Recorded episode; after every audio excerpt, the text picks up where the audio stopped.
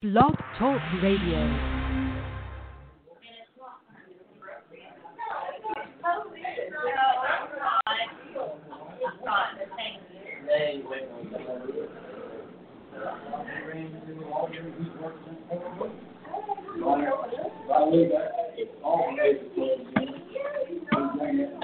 All right. Thank you.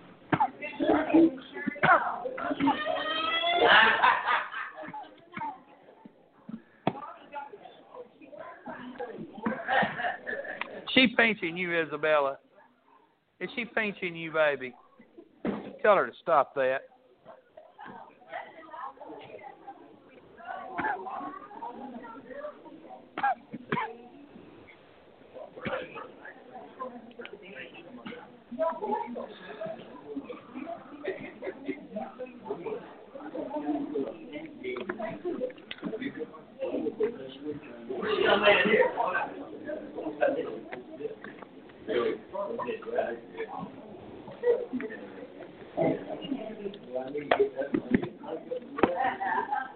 Are you ready, sister? All right, we'll just play them. We'll just play them in. Mm-hmm.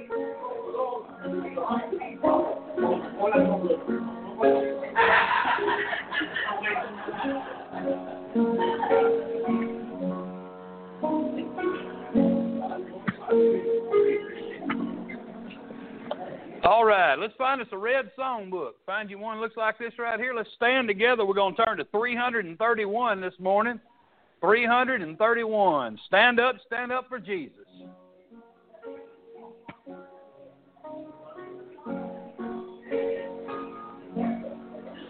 Stand up, stand up for Jesus, ye soldiers of the cross. Lift high royal banner, it must not suffer loss. From victory unto victory, his army shall he lead, till every foe is vanquished, and Christ is Lord indeed. Stand up, stand up for Jesus, the trumpet call obey.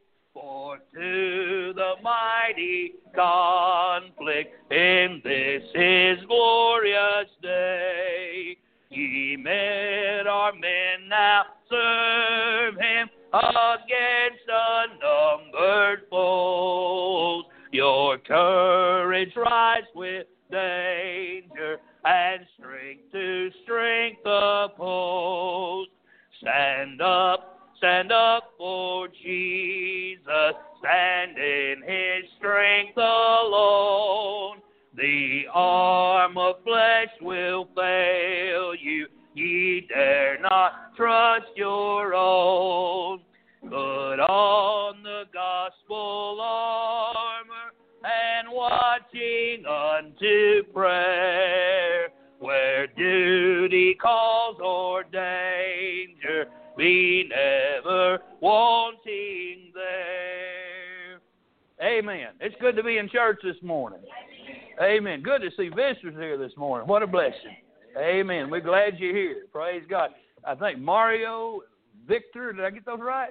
Wow, I can't believe I did that, man. That's my brain. My brain's working again. Hallelujah. it's good to be in church. Amen. We're going to have a good time in the house of the Lord today. I hope today you learned something and got something Lord just laid on me to bring today. Uh, it's in accordance with what we've been doing, but anyway, uh, you pray for me. But uh, prayer requests this morning. Prayer requests. I know we got some. Yes, more.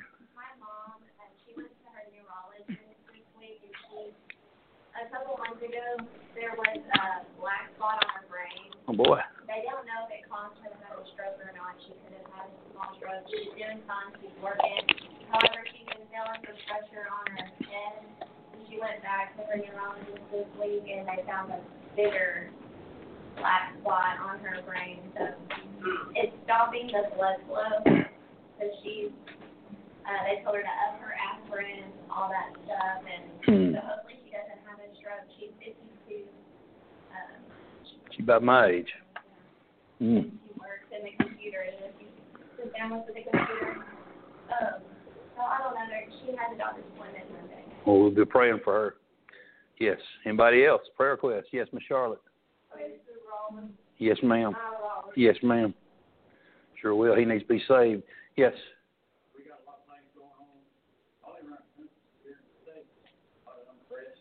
Yeah. I've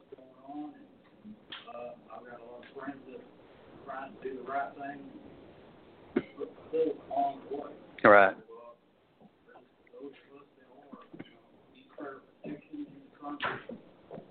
to act, and how to react. Right.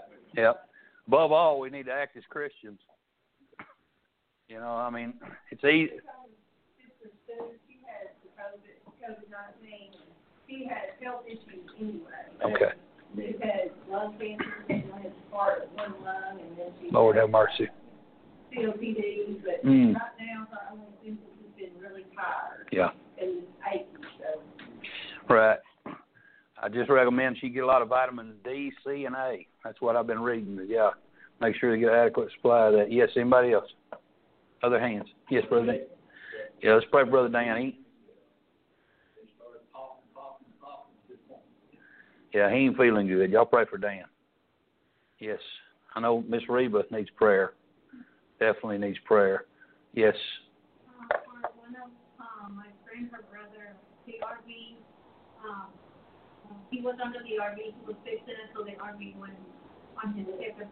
On. Oh my goodness. Oh my goodness. Whew. Bless his heart. Anybody else? Prayer requests. special one tomorrow. Uh, My aunt did not, she's on our prayer list, but she's supposed to go tomorrow to Dallas. They're gonna go in the back and like put balloons in her vertebrae. Mm-hmm. And then they'll shoot rolls and stuff in that, those balloons Mm. to make her a new vertebrae. Okay. She has, Uh, osteoporosis and scoliosis and Wow. she had picked up a gas jug and it just, one of her vertebrae just crumbled. So they're gonna try and repair that tomorrow, so traveling grace and, and for them to go to Dallas and, and everything go good. Right. Amen. Amen. Y'all be in prayer for my wife. She ain't gonna tell you she's hurting, but she's having a lot of trouble after this epidural, and there's a lot of pain in her spine. We're going to the doctor. What day we going? Wednesday. So y'all be in prayer. We get some answers on that, or she gets better. One. Um, I got my friend in Paris had the stroke. Mike Huggins. He keeps he keeps recovering and doing better all the time. So y'all pray for him that he continues to recover. Uh, any others? While we're here, you know, hey, listen, we're at the throne of grace. We might as well just go ahead and bring it all. Yes. Uh, uh, Uh huh. we, we, I was in the naval air station, Right. they've got cold start back up again after, it can't be reposed, or even, reposed. Mm-hmm. or anything, they have to be standby on station. So, um, what's going on, but just, uh, watch over them. Everybody out there. Amen. Amen. All right. Any others before we go to the Lord in prayer? Okay. Yeah. Her dad just had a surgery two days ago. All right. Let's go to the Lord in prayer. Let's ask God to meet with one more. Anybody? Okay. We'll go to the Lord and ask the Lord to meet with all these prayer requests, and, and we're going to take up this morning's offering. Let's go to the Lord in prayer. Robert, lead us. Yes, Lord. Yes, Father.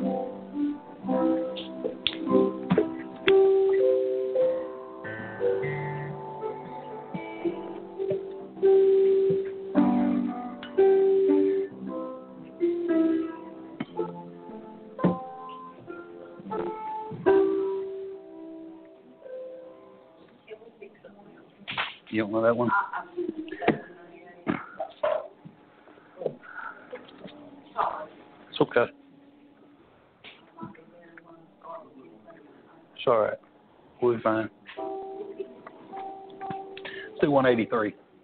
183. All right, let's turn our songbook to number 183. 183, Never Alone. No problem.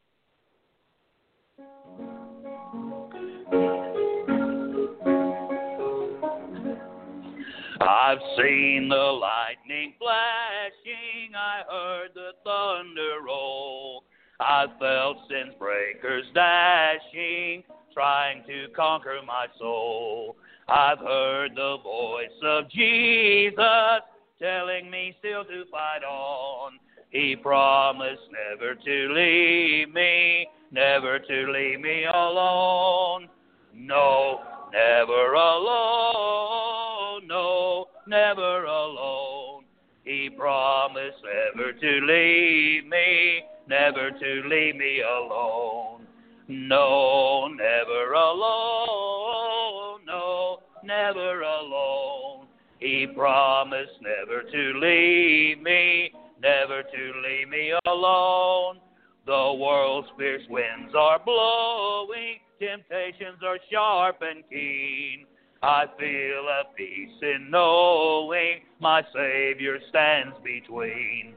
He stands to shield me from danger when earthly friends are gone. He promised never to leave me, never to leave me alone. No, never alone. No, never alone. He promised never to leave me, never to leave me alone. No, never alone. No, never alone. He promised never to leave me, never to leave me alone. Fourth verse. He died for me on the mountain. For me they pierced his side. For me he opened that fountain, the crimson cleansing tide. For me he waiteth in glory, seated upon his throne. He promised never to leave me, never to leave me alone. No, never alone. No, never alone. He promised never to leave me, never to leave me alone. No, never alone. No, never alone. He promised never to leave me, never to leave me alone. Aren't you glad of that? Amen. I thank God I'm not sitting and worshiping some stone somewhere or some big brass idol. Thank God my God's alive. Amen. Amen. And He never left me alone since the moment I trusted Him as my Savior. Praise God. Number 172. We are right there? 172? Oh, yeah. There's a royal banner given for display to the soldiers of the King. As an ensign fair we lift it up today, while his ransom ones we sing. Marching on, marching on, for Christ count everything but loss, and to crown him King, toil and sing, neath the banner of the cross. Though the foe may rage and gather as the flood, let the standard be displayed. And beneath its folds, as soldiers of the Lord, for the truth be not dismayed. Marching on, marching on, for Christ count everything but loss, and to crown him King toil and sing neath the banner of the cross. Over land and sea, wherever man may dwell, make the glorious tidings known. Of the crimson banner, now the story tell, while the Lord shall claim his own. Marching on, marching on, for Christ count everything but loss, and to crown him King, toil and sing neath the banner of the cross. When the glory dawns, 'tis drawing very near. It is hastening day by day. Then before our King the foe shall disappear, and the cross the world shall sway. Marching on, marching on, for Christ count everything but loss, and to crown him King, toil and sing neath the banner of the cross. Amen. Praise God. 116. Yes, sir. BC's hair not even broke in. Huh? BC's not even broke in. They're not? No. Hadn't been sitting much, have they? I hope you'll get it broke in. Oh, okay. You keep working on it, brother. 116. 116. Victory in Jesus. Amen. How many of you know that song? Let's sing it good and strong this morning. Let's let this neighborhood know we're in here having church. Amen. I heard an old, old story how a Savior came from glory, how he gave his life on Calvary to save a wretch like me. I heard about his groaning, his precious blood atoning. Then I repented of my sin and won the victory. Oh, victory in Jesus, my Savior forever. He sought me and bought me with his redeeming blood. Praise God, he loved me ere I knew him, and all my love is due him. He plunged me to victory beneath the cleansing flood. I heard about his healing, of his cleansing power revealing, how he made the lame to walk again and caused the blind to see. And then I cried, Dear Jesus, come and heal my broken spirit. And somehow Jesus came and brought to me the victory. Oh, victory in Jesus, my Savior forever. He sought me and bought me with his redeeming blood. Praise God, he loved me ere I knew him, and all my love is due him. He plunged me to victory beneath the cleansing blood. I heard about a mansion he has built for me in glory. And I heard about the streets of gold beyond the crystal sea, about the angels singing and the old redemption story. And some sweet day I'll sing up there the song of victory.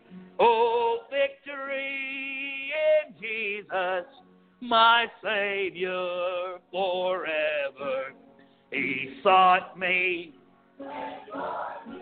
with his redeeming blood. Praise God, he loved me ere I knew him, and all my love is due him.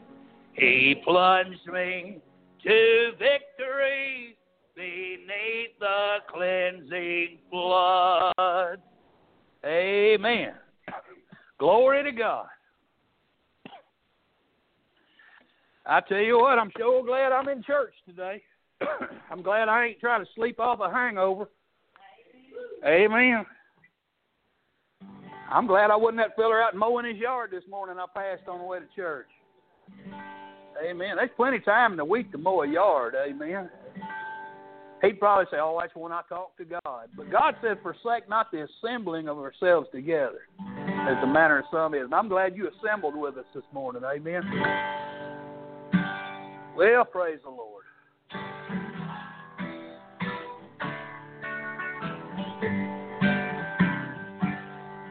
Once I wandered out in sin, had no peace, no joy within, and my soul was burdened down with pride. But the Savior came along and He showed me I was wrong, placed me on the winning side. Well, I'm on the winning side. Yes, I'm on the winning side. No more out in sin will I abide. I've enlisted in the fight for the cause of truth and right. Praise the Lord, I'm on the winning side. Look out. From the straight and narrow way, I was drifting every day out upon the waters deep and wide. But it's all over now. Glory light shines on my brow. Now my soul is on the winning side. I will, I'm on the winning side. Yes, I'm on the winning side. No more out in sin will I abide. I've enlisted in the fight for the cause of truth and right. Praise the Lord, I'm on the winning side. I will never have to fear, for my Lord, He's ever near. And in Him so often I confide. Well, He's the keeper of my soul since I gave to Him control. And He placed me on the winning side. Well, I'm on the winning side. Yes, I am on the winning side. No more out in sin will I abide. Yes, He's the keeper of my soul since I gave to Him control. And I know I'm on the winning side. Yes, I am. Amen. You say, How you know? Jesus said it's finished. That's how I know. Amen. Spirit of God confirms that in my soul too. Amen. My spirit. He tells me, You're a child of God, brother. You believed on the Lord Jesus Christ. And that's why you're here. That's why you're up behind this pulpit, because you know the truth, and the truth made you free, and you want others to be free as well. Amen. Take your Bible, turn with me this morning to John chapter 16. John chapter 16. You pray for me. I want to try to fit all this in. John chapter 16. I told Robert I got two verses. Two verses I'm preaching out of. It's about that long. You're right. I didn't say I was only going to mention two verses, but that's all the text I got this morning. all right. So as you as you probably know, most of you've been here, and some of you haven't been here. But those of you who haven't been here, we're on a long journey. We're on a journey through the earthly life and ministry of the Lord Jesus Christ. We've been on it for a long, long time, for years now, and we are coming up on uh, the cross of Calvary. We're, we're coming up on Jesus having left the upper room with his disciples. He's washed their feet after they've eaten together. Judas went out to uh, to uh, get those uh, to betray Jesus, to to get to lead them to him, and the rest of his disciples. He's walking. He's walking through Jerusalem. Boy, I can't even hold on these glasses this morning, jumping off my face. They're walking through Jerusalem, and they're on their way to the Garden of Gethsemane. and uh, last week we talked about. Well, let's just look there. Verse 16. If you'll read beginning verse 16. We'll read down to verse 22. Last week we looked at this. Jesus, he's, he's telling them something. Uh, he said, A little while, and you shall not see me. And again, a little while, and you shall see me, because I go to the Father.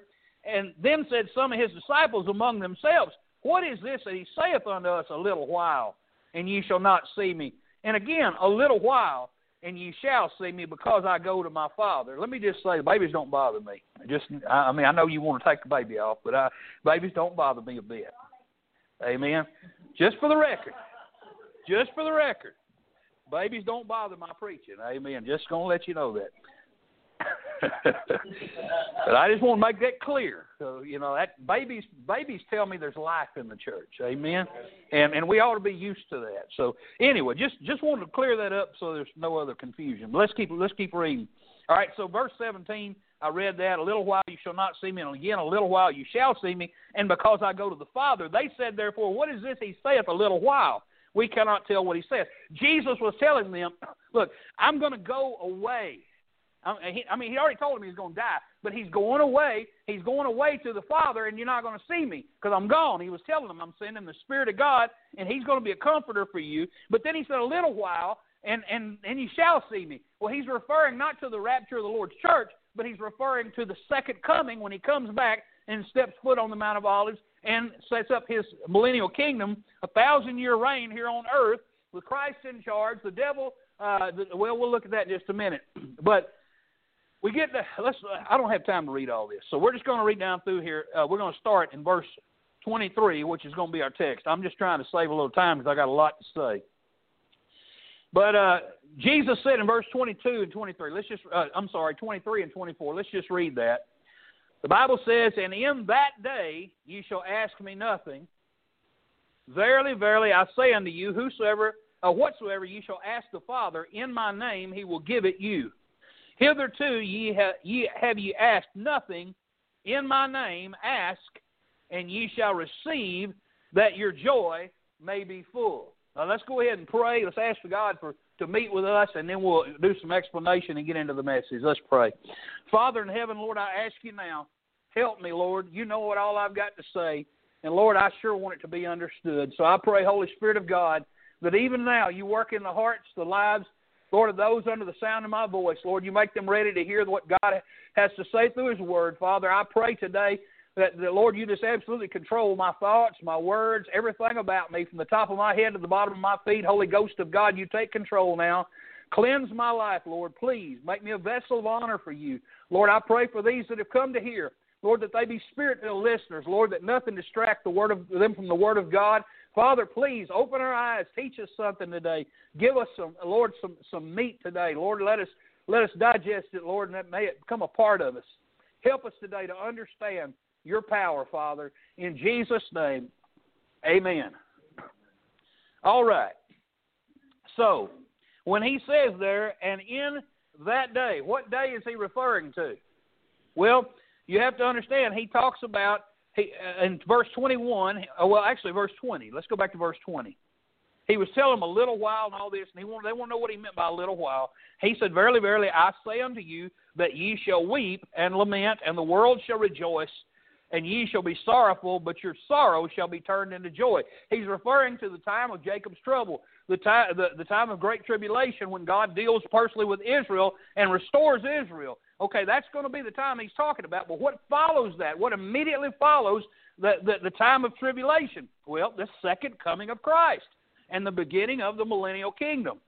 So, in that day, he's talking about in that day you're, you'll rejoice in that day. Why? Because he's come back. All right? So it says, And in that day you shall ask me nothing. All right, in that day. What's going to happen in that day? Well, I'm just going to give you quickly some things that are going to happen in that day, real quick, and then we're going to get into the message today. Number one, in that day when Christ comes back, Satan will be bound for a thousand years. He will not bother one single solitary soul on this earth for those thousand years. That doesn't mean there won't be people on this earth still alive that are not saved, because there will certainly be people still alive on this earth at that time that's not saved, but they will not be able to act upon their sinful desires. Why? Because you have a God who sits on the throne in Israel, and He knows every desire, thought, intent of the heart of man, and He will deal with it immediately. There will be no uprising during that time. There will be no looting, window smashing, car burning. There won't be none of this craziness going on during a thousand year millennial reign of Christ. All right, Satan's going to be bound. I don't have time to read that scripture, but he's going to be bound and thrown into a bottomless pit. Angel's going to bind him with a chain. There won't be any war during that time either, during the reign of Christ. Micah 3, 4, uh, 4, 3 and 4 says, And he shall judge among many people and rebuke strong nations far off, and they shall beat their swords into plowshares and their spears into pruning hooks. Nation shall not lift up the sword against nation, neither shall they learn war any more. All right. Number two, what's going to happen during that time, in that day? Israel will be restored to a land of milk and honey. God will pour out his blessing upon that land and it'll bring forth fruitfully. Uh, the Bible talks about uh, the mountains dropping down new wine. There'll be grapes growing like never has been before. The hills flow with milk. There'll be cattle. There'll be milk everywhere. There'll be all kinds of plenty. Uh, in Amos 9:13 it says, "Behold, the days come," saith the Lord, "that the plowman shall overtake the reaper, and the treader of grapes, him that soweth seed, and the mountain shall drop sweet wine, and the hills shall melt." I mean, things are going to be producing so good then. The guys they ain't even got done getting all the harvest in. The guy's coming out to plant again. It's going to be a wonderful, wonderful world when Christ sits on the throne. There'll be number three. There'll be changes in the animals. This ain't the message, by the way, before y'all get excited. There'll be changes in the animals. The Bible tells us that the wolf also shall dwell with the lamb. The leopard shall lie down with the kid, the calf, and the young lion, and the fatling together, and a little child shall lead them. All right, what is going to happen? It's going to go be it's going to be back like it was when Adam and Eve were in the garden before man sinned. Everything's going to be right. There won't be any uh, ferocious animals. Man will dwell peacefully with the animals during that time. Uh, not only that, but the whole the Bible tells us in Romans eight twenty two and twenty three that now the whole creation groaneth and travaileth in pain together until now. Everything is, is, is upset. Everything is at odds. Why? Because there's sin in this world. Sin disrupts everything. But when He comes, that'll be the end of that. Number four, the fourth thing I see that'll happen in that day, human life will be longer. The Bible tells us in Isaiah 65 20. The Bible says that if a child, if a child dies at a hundred years, it's like he died as an infant.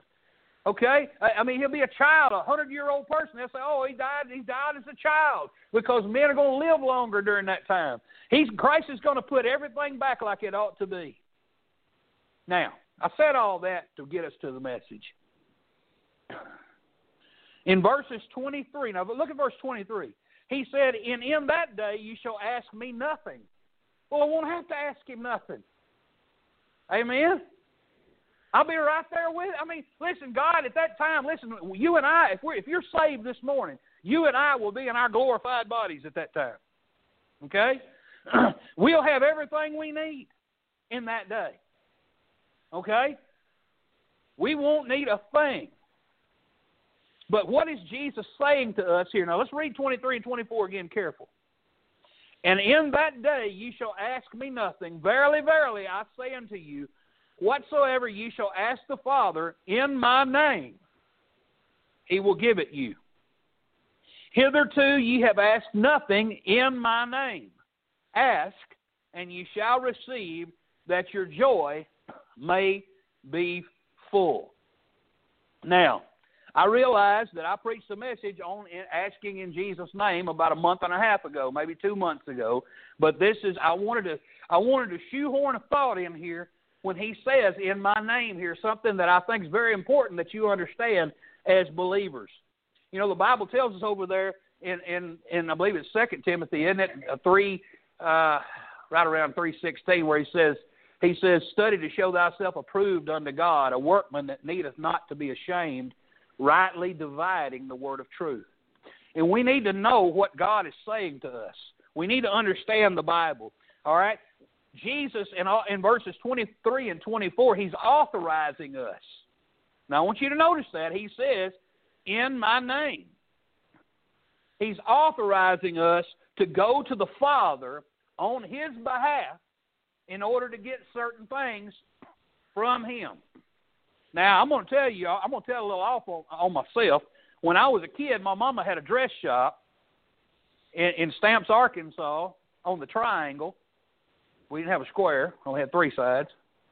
But uh, I guess it was such a small town they couldn't afford a fourth side or something. But but anyway, uh, she had a dress shop there, and I figured out real quick. Everybody knew Mama, so I could go down to the drugstore and I could say, I want to get this bag of candy and this Coke and this, and and charge it to charge it to her. I ain't no money. I no job. But I knew Mama was making money down the road, so hey, charge it to her. Charge it. Charge it. And, and what was I doing? I was getting things in her name, right? With her authority, supposedly, even though she probably didn't tell me to go do it. I still was doing it in her name. And, and that's what Christ is saying. You go to the Father in my name, in my authority. Amen. So that's what he's saying. He literally means in my name, in my authority. Now, I want you to look at, turn in your Bible. We're going to turn a few places. Turn your Bible to Matthew 28. Matthew 28. Turn there with me. Matthew 28. If you hadn't opened your Bible yet, now's a good time. Matthew chapter 28. Matthew 28. Look at verse 16 through 20. Matthew 28, 16 through 20. Now, get your thinking caps on this morning because I want you to learn something. And I'm going to teach you two Greek words this morning that I hope you never forget. Matthew chapter 28, verses 16 through 20. Here we go. Then the eleven disciples went away into Galilee, into a mountain where Jesus had appointed them. And when they saw him, they worshipped him, but some doubted. Must have been a few Baptists with them. Amen. And Jesus came and spake unto them, saying, All power is given unto me in heaven and in earth. Go ye therefore and teach all nations, baptizing them in the name of the Father and of the Son and of the Holy Ghost, teaching them to observe all things whatsoever I have commanded you. And lo, I am with you always, even unto the end of the world. Amen. Now, I want you to notice verse 18. What did Jesus say? All power is given unto me. All power. That word power there is a Greek word. It's called exousia. Y'all say that with me? Exousia. Let's try it again. Ready? Exousia. One more time. Exousia. Okay? What does it mean? It means authority. Jesus said, All power or all authority is given unto me in heaven and in earth. So, is there anyone in heaven who has more authority than the Lord Jesus Christ? No. Is there anyone on the earth who has more authority than the Lord Jesus Christ? No. So he is the supreme authority. Am I right? Amen. He is in charge. All right? So that word power there is exousias. Okay, you'll you'll get it before I'm done. Cause I'm gonna say it enough times. But it expresses His authority. In John 20, 21, you don't have to turn there. But then said Jesus to them again, "Peace, I, peace be unto you. As my Father hath sent me, so send I you." The Father sent Jesus in authority and in power. Jesus sends us in authority and in power. Now, I'm going to show you that, but there's an order to it. There's an order to this authority and power. All right? Again, let's look back at our scripture we were at just a moment ago. So, what does he give them authority to do? Look at verse 19 and 20 of that Matthew 28. He said, Go ye therefore. Go ye. What does go mean? Go means go. Go doesn't mean come to church. Go doesn't mean pray. Go doesn't mean sing. Go doesn't mean give. Go means G O go. And God wants us to go. Where does He want us to go? He wants us to go somewhere besides just in here and teach all nations. Okay? I'm not going to all nations. I'm right here in America. So my go to is right around me, isn't it? Your place to go is around you. Amen. If we all went to the areas around us and preached Christ or taught Christ, then people would start getting saved. So God wants us to go, Christ wants us to go in His authority to those around us. We have people in our sphere of influence that God intends for us to share Christ with. He says, Go and teach all nations. And then he said, What does he say after they get saved? Baptizing them in the name of the Father and of the Son and of the Holy Ghost, baptizing them in his authority. Okay? And then what's the next thing he tells us to do? He says, teaching them to observe all things whatsoever I have commanded you. So what is that? To go. They once they get saved, once they are baptized, they are to be taught how to go to someone else and tell them how to be saved and how to bring them into the local church and get them baptized and get them taught. And eventually, we train enough people to do that, and soon people are starting to get saved everywhere. It happens that when we take Christ literally at His word, on His authority, and do what He says. now, I want you to turn to another place. Turn to Luke chapter 24. Luke 24, 49. Quickly, we got a little bit of time left. Luke 24 and 49. I'll turn there with you so we'll find it about the same time. Luke 24 and 49. All right. You found it? All right. If you haven't found it, just keep on going. You'll get there in a second. Luke 24, 49. Here Jesus says to his disciples right before he's to leave, He said, And behold, I send the promise of my Father upon you. Y'all remember what that promise was? I will not leave you comfortless. I'll send you another comforter. He's talking about the Spirit of God. He says, Behold, I send the promise of my Father upon you, but tarry or wait ye in the city of Jerusalem until ye be endued with power from on high. Now, that word power there is not exousias. It does not mean authority. All right? He's not saying wait in Jerusalem until ye be endued with authority from on high. Why did he not say that? Because he'd already given them authority. See, once I've already been given authority, I don't have to keep running back for authority over and over and over and over and over. Right?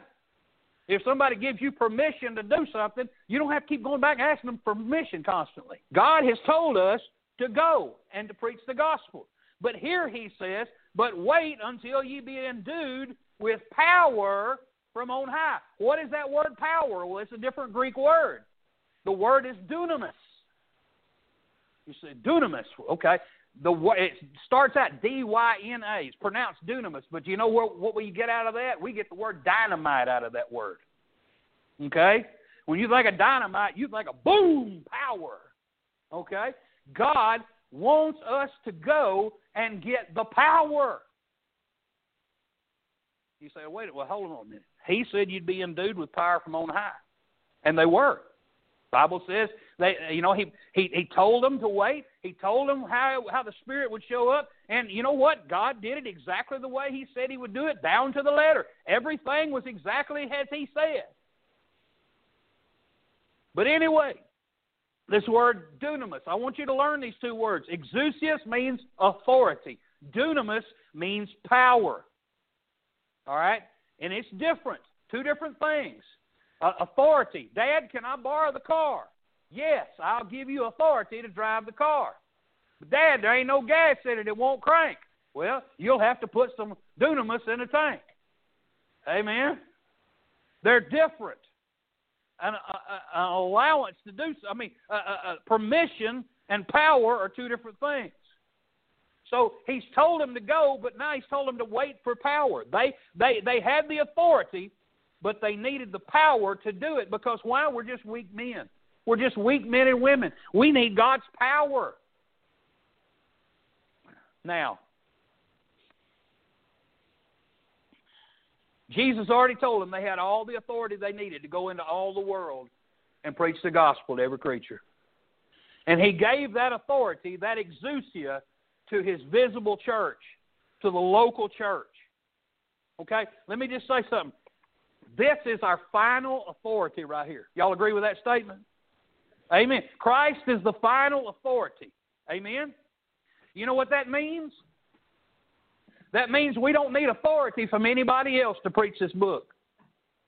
Amen. I'm going to say that again. See if I can get a little louder. Amen. We don't need authority from anybody else to preach this book. Right? I don't need the state's authority to do a thing as far as this church. I'm not a, not a blessed opinion out of them. Amen. I don't need the governor's blessing to do anything behind this pulpit to preach and teach the truth of Jesus Christ. I don't need the help of the mayor. I don't need anybody on the city council. I don't need anybody's approval to do what God has us in here doing today. And you know what? What they say and think about it means absolutely squat. Amen. I have one king, and his name is King Jesus. Amen. So listen, I, I'll tell you right now, I'll die on that hill. Amen. I believe that with all my ransomed soul. Now, so we as the Lord's church have the authority, right? We have the exousia, but we're missing the dynam- the dynam- uh, dunamis. I couldn't say it there for a second. We're missing the dunamis. Look in Acts 1. Acts 1. Turn over there quickly with me. Acts 1. We're going to see something this morning. Acts chapter 1, verse 4.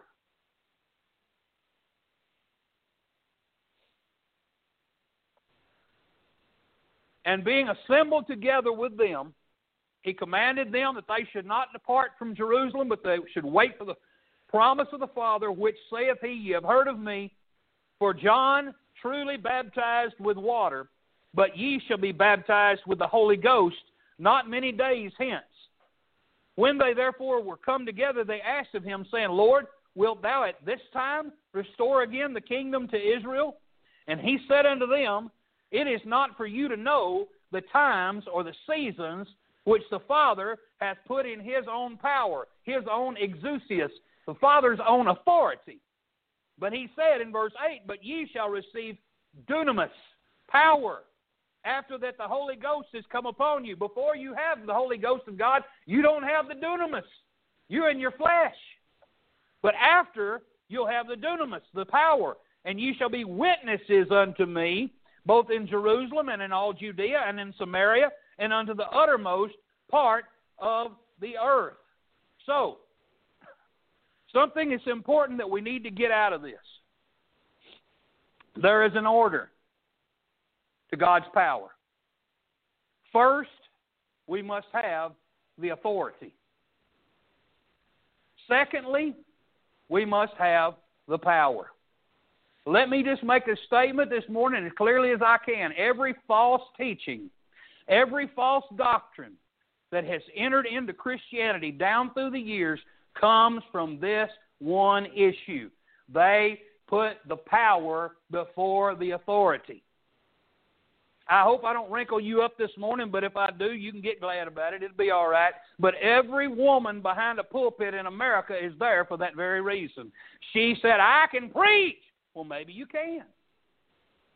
I mean, listen, I, I, I, I'll be honest with you. I, I've heard some women who who really dig in the Bible, and I and I'll give you one for example. Y'all ever heard of Pastor Melissa Scott? Okay, you remember Gene Scott? Any of you? The cussing, cigar smoking preacher. Well, one of his little girls, he ended up marrying one of his little teeny boppers he'd run through there on his show. He ended up marrying her. And after he died, she took over his ministry. The woman can break down some some Bibles, but you know what? She ain't got the authority. Because the Bible says, "I suffer not a, a woman to teach, nor to usurp authority over the man." That's what the Bible teaches. There's a lot of heresy out there that came because somebody, listen, I'm going to tell you something. The entire charismatic movement, where'd it come from? It came out of John and Charles Wesley. You say, John and Charles Wesley, they were Methodists, but they were seeking holiness. They were seeking holiness. They had a, club, a group called the Holiness Club, I think is what it was called, over in England. And, and I mean, they came to America in search of, they wanted holiness. They wanted God, and there was nothing wrong with their desire for God. But out of that, those who followed them, Moody, all of, I mean, listen, they all wanted they wanted God. But beyond that, there were others after them who who were seeking God's power. They were seeking a second Pentecost. Let me tell you, there's only one Pentecost. They were seeking a second Pentecost in in a, in a, in a on Azusa Street in in San Francisco, California. A black man sat in a chair, a preacher sat in a chair on a platform with a shoebox over his head. You ever heard that story? He was waiting on the power of God to fall. Well, somebody, somebody, uh, somebody uh, had an ecstatic uh, speech in the church, and then all of a sudden everything just went out of control, and and and they they believed that that was the, the outpouring of the Spirit of God. in every, I mean, listen, Benny Hinn, uh, all uh, Kenneth Copeland, uh, Oral Roberts, all of them came out of that. Now, somebody might step back and say, "What? What? Do you reckon somebody maybe got saved out of that somewhere? Maybe some good got done somewhere? Well, maybe so. Maybe so. But that still doesn't give them authority to do something extra biblical. Moses, you remember the first time Moses struck the rock as God told him, but the second time God told him to speak to the rock. What did Moses do? He got angry with the people and he struck the rock again. And what did God do? God still let water come out. Everybody still got a drink. I bet everybody said, Moses, you're a great man of God, Moses. But Moses suffered for it because he didn't do it in authority of God. You've got to have the exousias in order for God to bless you with the dunamis. Jesus, now hear me, Jesus never put dunamis ahead of exousias. He never put the power ahead of the authority, and we should not either. Okay? Before Jesus started his earthly ministry, can somebody tell me what was one thing he did? Before he started his earthly ministry, what did Jesus do? Huh? He was baptized, wasn't he? Okay? That's important, and you'll see that in just a second. I want you to turn to Luke chapter 20. Luke chapter 20. Luke chapter 20 and verse 1. Stay with me. We're going somewhere with this. Luke chapter 20, verse 1. And it came to pass that on one of those days, as he taught in the people in the temple and preached the gospel, the chief priests and the scribes came upon him with the elders and spake unto him, saying, Tell us by what authority, that's the word exousias, by what authority doest thou these things? Who authorized you to come up in here and preach? I always hear, I, when I read this, I always hear the, verse, the voice of Thurston Howell the third. You know, who come up in here and authorize you to come up? You know, I always hear that that condescending voice. You know, who authorized you? Or who is he that gave thee this authority? And here's what Jesus said. He answered and said unto them, Well, I'll also ask you one thing, and answer me. The baptism of John, was it from heaven or of men? And they reasoned with themselves, saying, If we say from heaven, in other words, God authorized this, this is in the exousia of God, then he will say, Why then believed you him not? Well, then why didn't you believe God? Okay? But if you will say of men, all men came up with that, all the people will stone us, for they be persuaded that John was a prophet. And they answered, We can't tell where it come from, Jesus. we ain't got no idea. That's the only answer they come up with. We ain't got no idea. We don't have a clue. That sounds like a politician when he gets hemmed up. Amen. And Jesus said unto them, Well, neither will I tell you where I got my authority. I like that.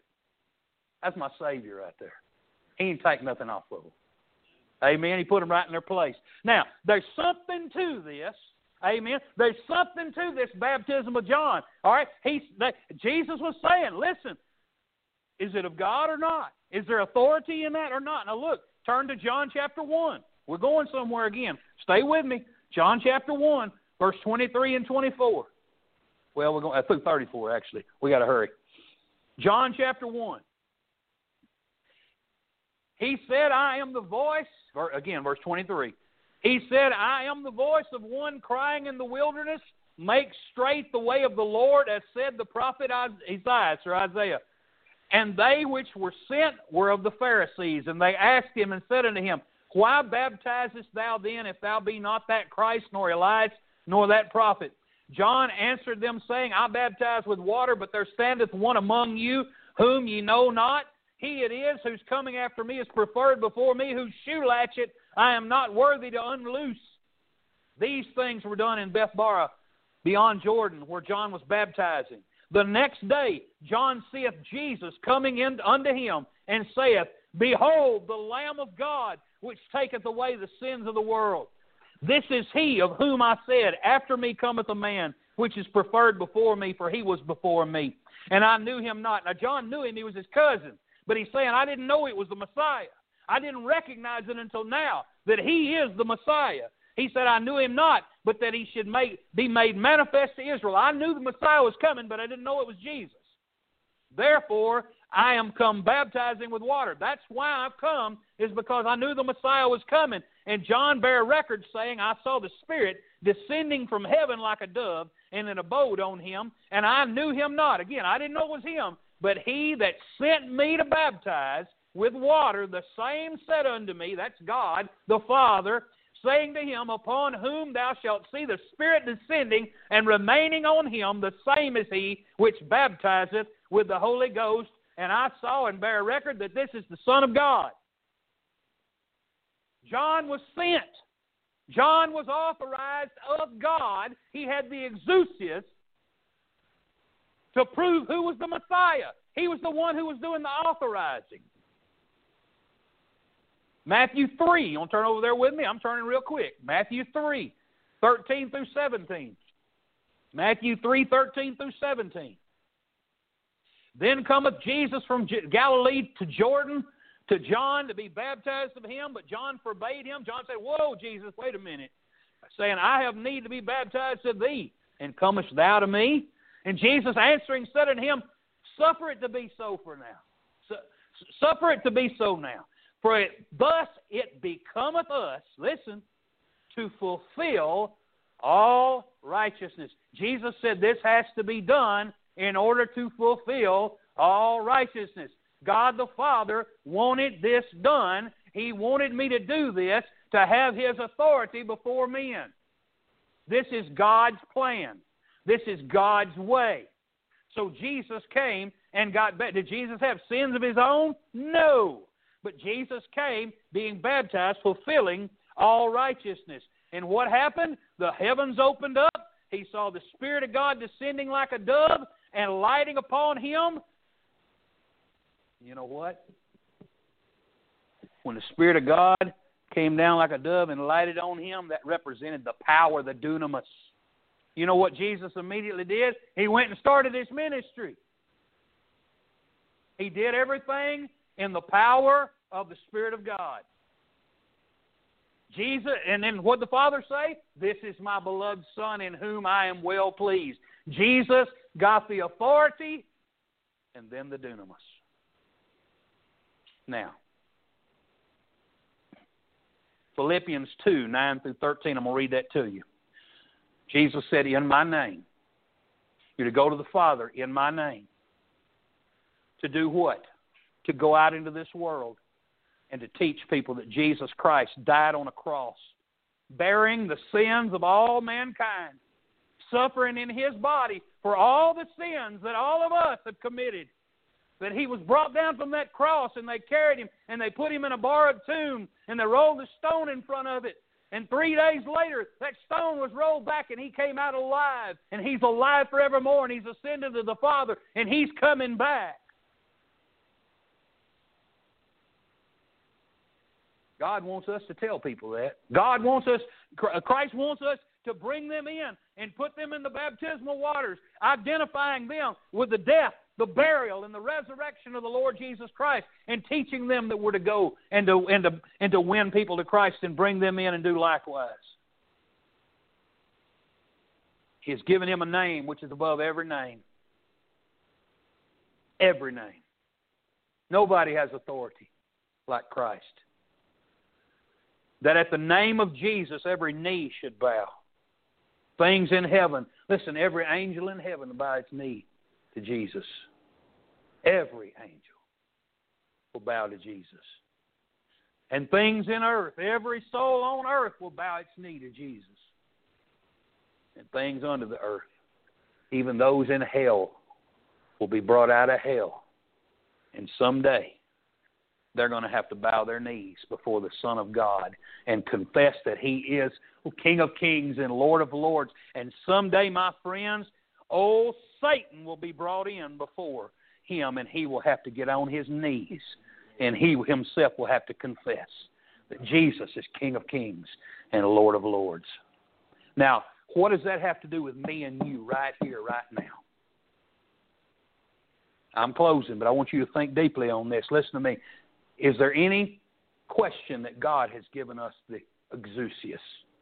He's given us authority as His people. You have authority to go into all the world and preach the gospel to every creature. You have authority to bring them into the Lord's church, to see them baptized. You have authority to instruct them how to do exactly what you did.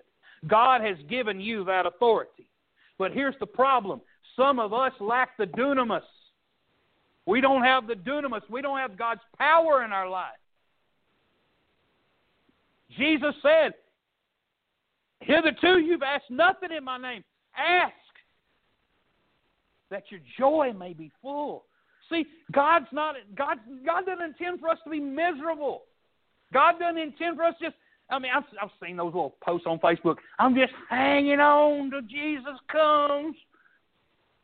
I'm like I'm just oh just miserable. I'm hanging on. Listen, God intended for this Christian life to be enjoyed.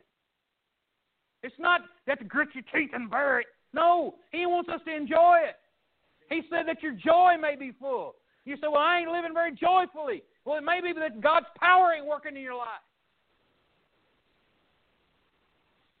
Can't blame God for something that you're not willing to participate in. God has given you everything that you need that, that pertains unto righteousness and godliness. Am I right?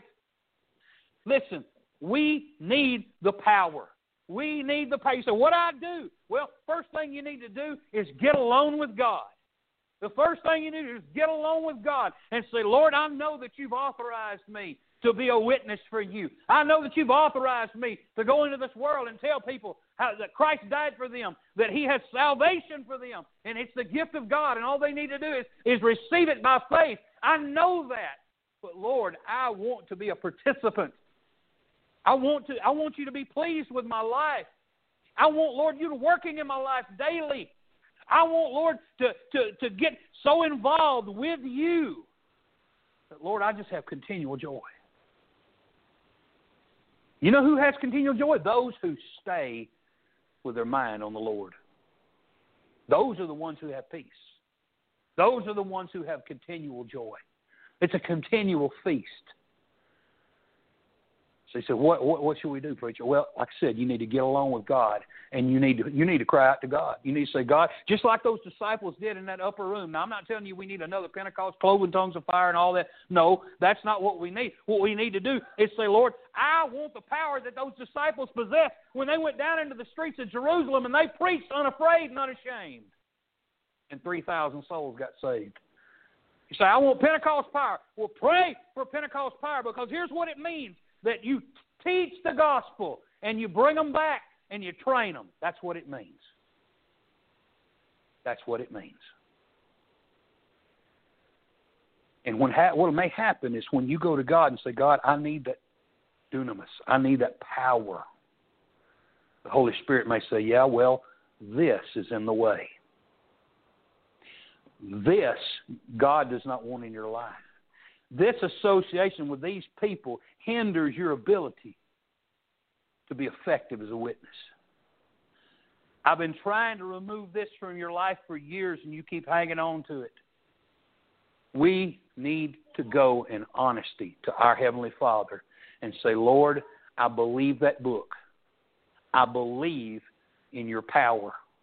You see, you see somebody say, well, God would never use me. God uses those that are available. God is not asking for your ability, my friends. God's not looking for the one who's the most talented, has the best voice, is the best looking, carries himself the most confident. No, God is looking for the one who will be available. God took a donkey one time and had that donkey speak.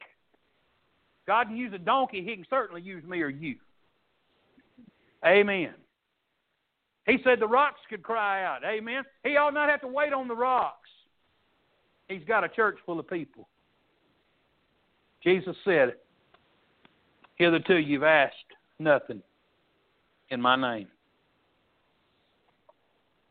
Christ has given us his authorization to go to the Father for dunamis, the power.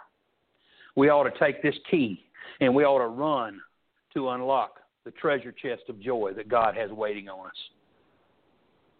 And there is a treasure chest of joy for the one who realizes that the happiest place for a believer to be is in the yoke with Jesus. Let's stand our feet. We're going to turn to number 40 in this red book, but as we do, I want you to consider is there something you need to come and pray pray about? There's there's an altar over here, and, and we'd be glad for you to come and pray here. Or you want to come over here and pray. We'd be we'd be happy for you to come and pray over here. God wants you to come and do business with Him this morning. Whatever your need may be, I'll pray with you. I'll be glad to. We'll take the Bible, help you with anything you need. This is a, this is the time. This is the place. Let's do business with God. Number 40. Father, we pray tonight, uh, this morning, Lord, we pray that your Spirit move in here amongst us. Lord, we pray, Father, that, that you do a work in our hearts, that you show us, Lord, we have the authority. We need the power. Lord, may we get hungry for it, not be satisfied, and cry out for it, and realize that saints of old had it. And Lord, you don't love them any more than you love us. We need your power in our life. Please, Father, in Jesus' name we pray. Amen. When we walk with the Lord in the light of His Word, what a glory He sheds on our way. While we do His good will, He abides with us still, and with all who will trust and obey. Trust and obey for there's no other way to be happy in Jesus but to trust and obey. Not a shadow can rise, not a cloud in the sky, but his smile quickly drives it away. Not a doubt not a sigh nor a tear can abide while we trust and obey. Trust and obey, for there's no other way to be happy in Jesus but to trust and obey. Not a burden not a sorrow we share, but our toil he doth richly repay. Not a grief nor a loss, not a frown or a cross, but is blessed if we trust and obey. Trust and obey, for there's no other way to be happy in Jesus, but to trust and obey. But we never can prove the delights of His love until all on the altar we lay. For the favor He shows and the joy He bestows are for them who will trust and obey.